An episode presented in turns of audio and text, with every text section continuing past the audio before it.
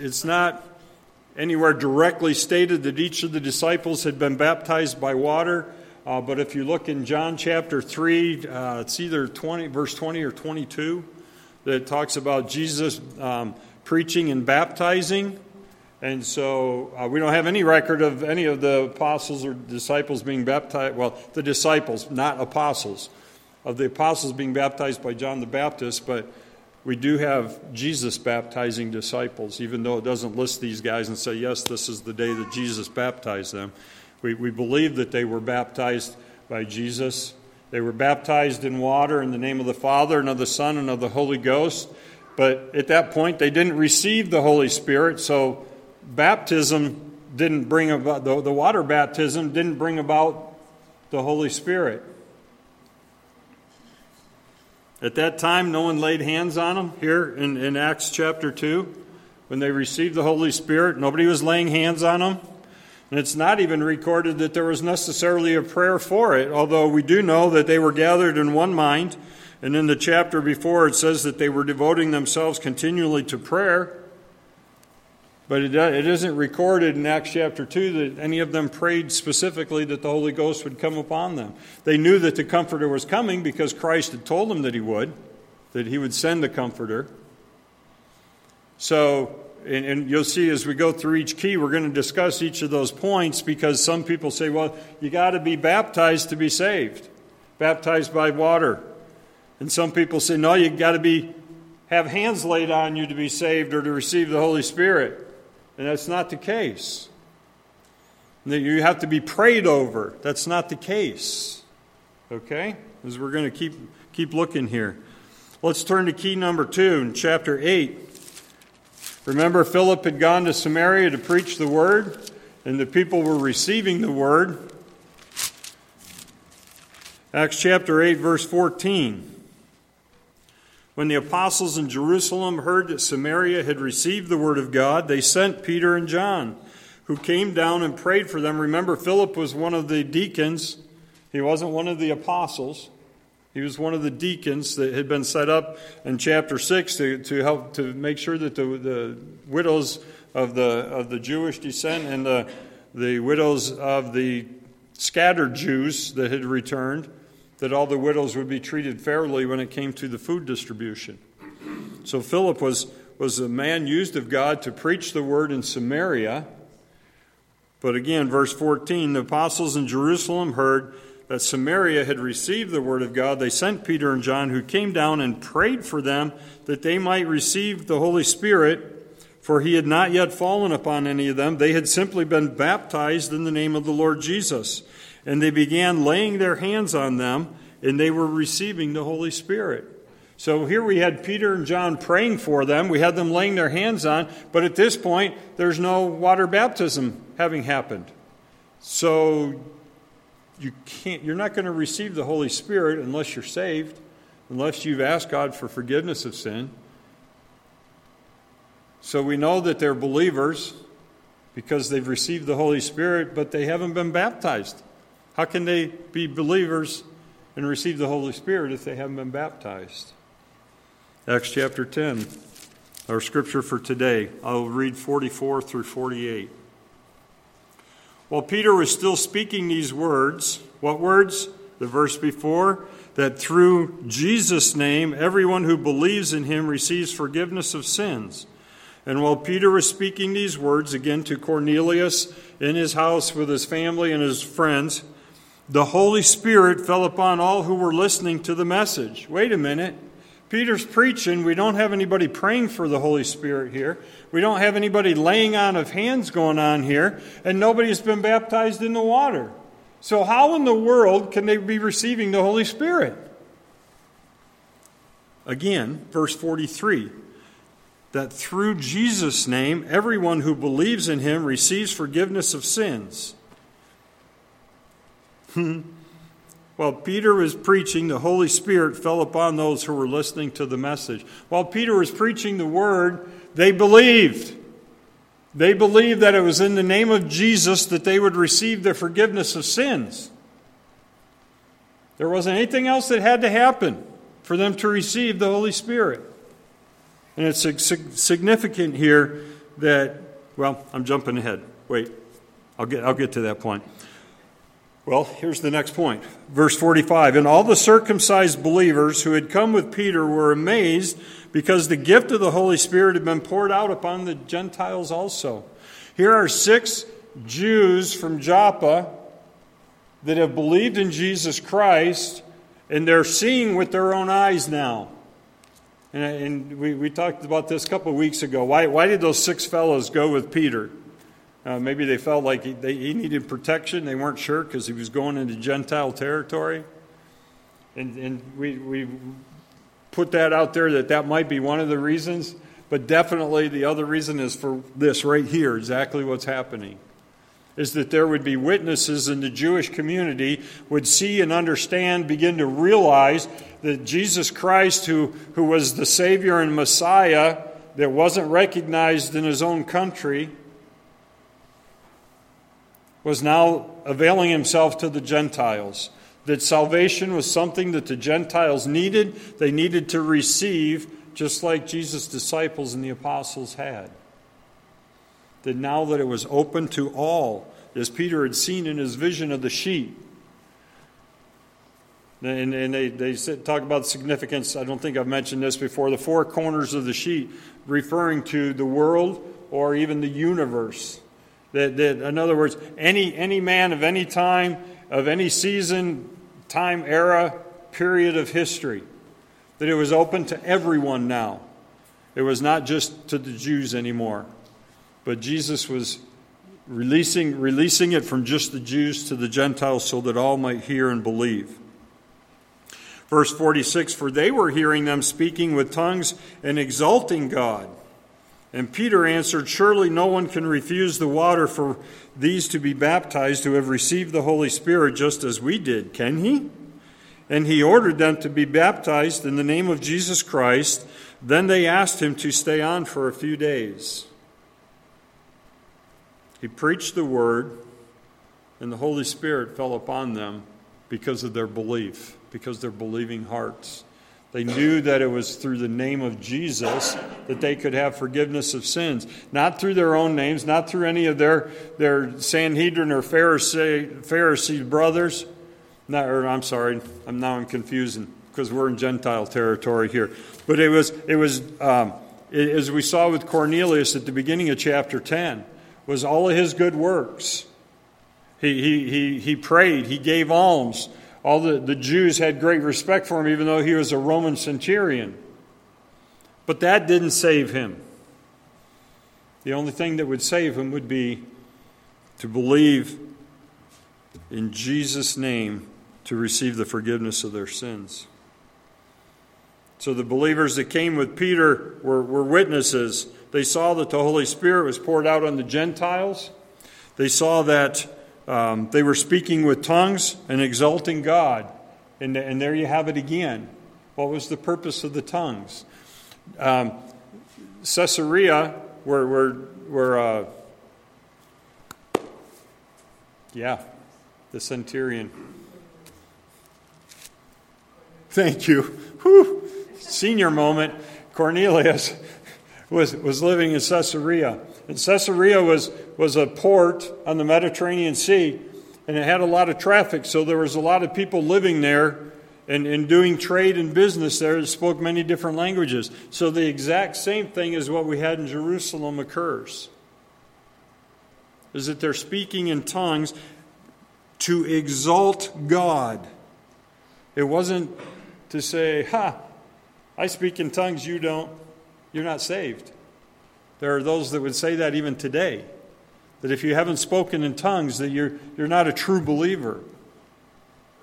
Not true. Not so.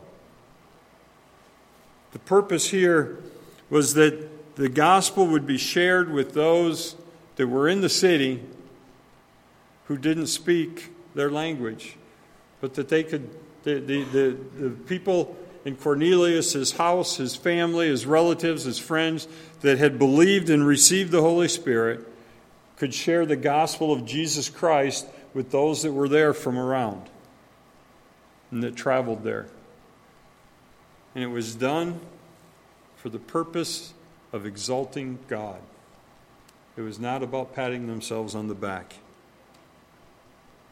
They were speaking with tongues, exalting God. And then, then comes the water baptism. Again, the water baptism doesn't save us, but it's an act of obedience and it's an act of identifying ourselves with the body of Christ. It's identifying ourselves as being a child of the King, that, that others around might see that we are His. I have a reading that I received. It doesn't have an author on it. Actually, I think there's one that you sent me. How does the thief on the cross fit into your theology? No baptism, no communion, no confirmation, no speaking in tongues, no mission trip, no volunteerism, no church clothes. He couldn't even bend his knees to pray. He didn't say the sinner's prayer, and among other things, he was a thief. Jesus didn't take away his pain, heal his body, or smite the scoffers. Yet it was a thief who walked into heaven the same hour as Jesus, simply by believing. He had nothing more to offer than his belief that Jesus was who he said he was. No spin from brilliant theologians, no ego or arrogance no shiny lights, skinny jeans, or crafty words. No haze machines, donuts, or coffee at the entrance. Just a naked, dying man on a cross, unable to even fold his hands to pray. This is the simplicity of the gospel. For God so loved the world that he gave his only begotten Son that whosoever believed in him would not perish, but would have everlasting life. All those things that, that, that the thief on the cross couldn't do. And yet he's in heaven today because he believed that Jesus was who he said he was.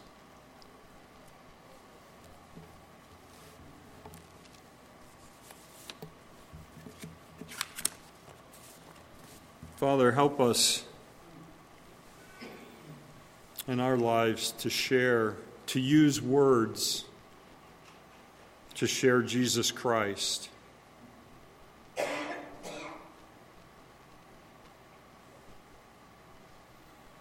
How can we expect them to hear if we don't speak?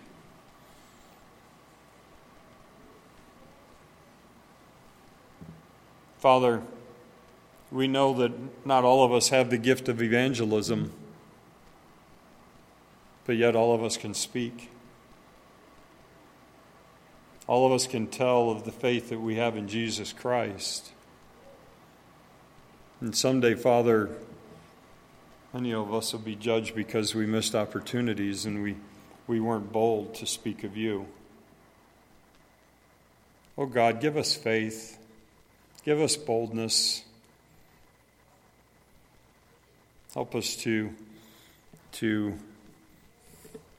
be willing to tell of Jesus. Thank you for your word and the truth. Thank you for what we see in Acts here, Father. And I pray this in Jesus' name. Amen. Now, next week, we're going to take a look at, and you wonder what Peter was thinking here as the Holy Spirit was coming on these, on these Gentiles. He was like, whoa, I got to go back to Jerusalem and explain to the Jews what's going on here. Is it going to be a hard sell or, or what's going to go on? Now, lest you be excited and think that we're done, we're not. I want to I want to stand on my soapbox for a few minutes. And uh, in men's Bible study yesterday, we were in Daniel chapter 11. We've been using this book, hand, The Handwriting on the Wall by David Jeremiah. And I want to, want to read a little bit and then we're going to look at some other verses. If, if this doesn't knock you off your chair, folks, the story is told of a professor at a liberal theological seminary who was teaching from the book of Daniel. His class consisted of young men and women, many of them future church leaders. At the beginning of his lecture, he said, Now I want you to understand that Daniel was written during the Maccabean period in the second century BC, not by the historic Daniel who lived in the sixth century BC. The facts were written, as all history is, after the events took place. So, what this professor is saying was that this is history about Daniel. Daniel didn't write it. One young man raised his hand and asked, How can that be, sir? When Christ said in Matthew 24 15 that it was written by Daniel. The professor paused a moment, looked the student in the eyes, and said, Young man, I know more about the book of Daniel than Jesus did. How in the world could a man say that? How could a man say that? Many students in that class are preaching in our churches today. This is what goes on in some seminaries across the country every day. Skeptics hate the Word of God and they don't know what to do with detailed evidences like those we see in the 11th chapter of Daniel.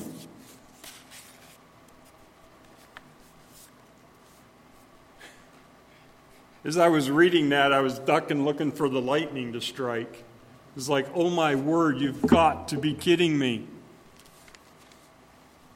In a theological seminary, where you would think that the Word of God would be primary, would be on a pinnacle, and would be believed for what it is. And he says, No, I know more than Jesus does about Daniel. Are you kidding me? I, I, I fear for that man's eternity. I really do. I really do. Skeptics hate the Word of God, and as I prayed earlier, Satan hates it when the name of Jesus is exalted. That's why we come here to worship and to praise God, to exalt His name, to lift His name above all other names. Satan hates to hear God's name exalted. Turn with me, if you would, to Second Chronicles 7:14. And this, this is a very, uh, I'm sure, a very familiar verse.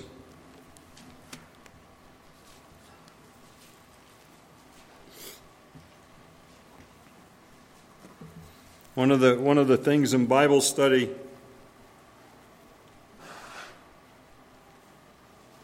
is that we always you need to keep you need to keep verses in context because you can you can pick out verses and make them whatever you want to say. If you have if you have something a point you want to prove you can pick a verse here and a verse there and a verse there and get it all to say exactly what you want it to say. It's kind of like they say statistics numbers. You can make them say whatever you want. Second Chronicles 7:14 says, "And my people who are called by my name, if they humble themselves and pray and seek my face and turn from their wicked ways, I will hear them from heaven, will forgive their sin, and will hear, heal their land." Well, what's the context of this? This is Solomon, right after Solomon has preached and dedicated the temple to the Lord that the people would have a place to offer their sacrifices and worship God. There's feasting and rejoicing going on because the temple took several years to build. And it's beautiful and it's for the glory of God.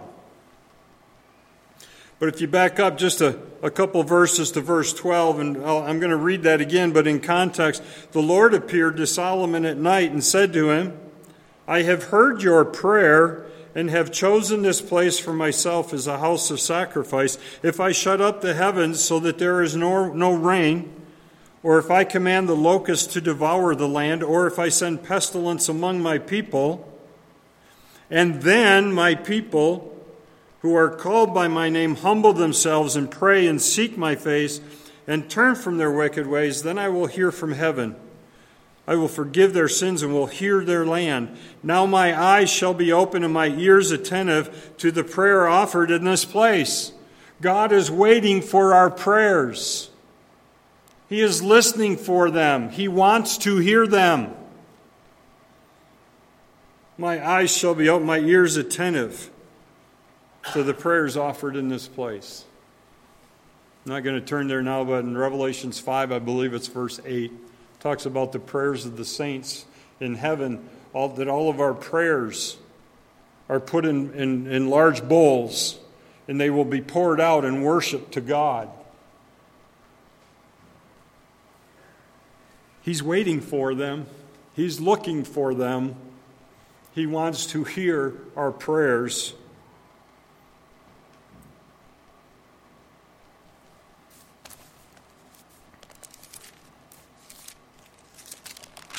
Isaiah 66. The Lord says, Heaven is my throne and the earth is my footstool.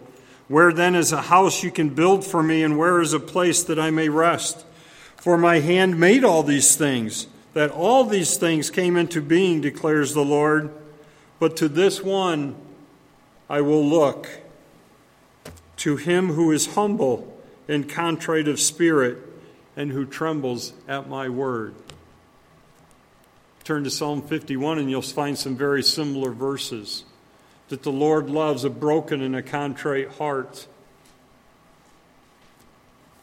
And then, as we were studying in Daniel, chapter 10, verse 12, the angel's talking to, to Daniel to give him a message. And the angel said to me, Daniel speaking, Do not be afraid, Daniel, for from the first day you set your heart on understanding this and on humbling yourself before your God. Your words were heard, and I came in response to your words. Heaven heard your prayers, Daniel, and I was sent to you because of your prayers. God, back to Second Chronicles 7, God is attentive. He's listening. He, he's, he's yearning to hear our prayers. He's focusing on us, waiting to hear our prayers.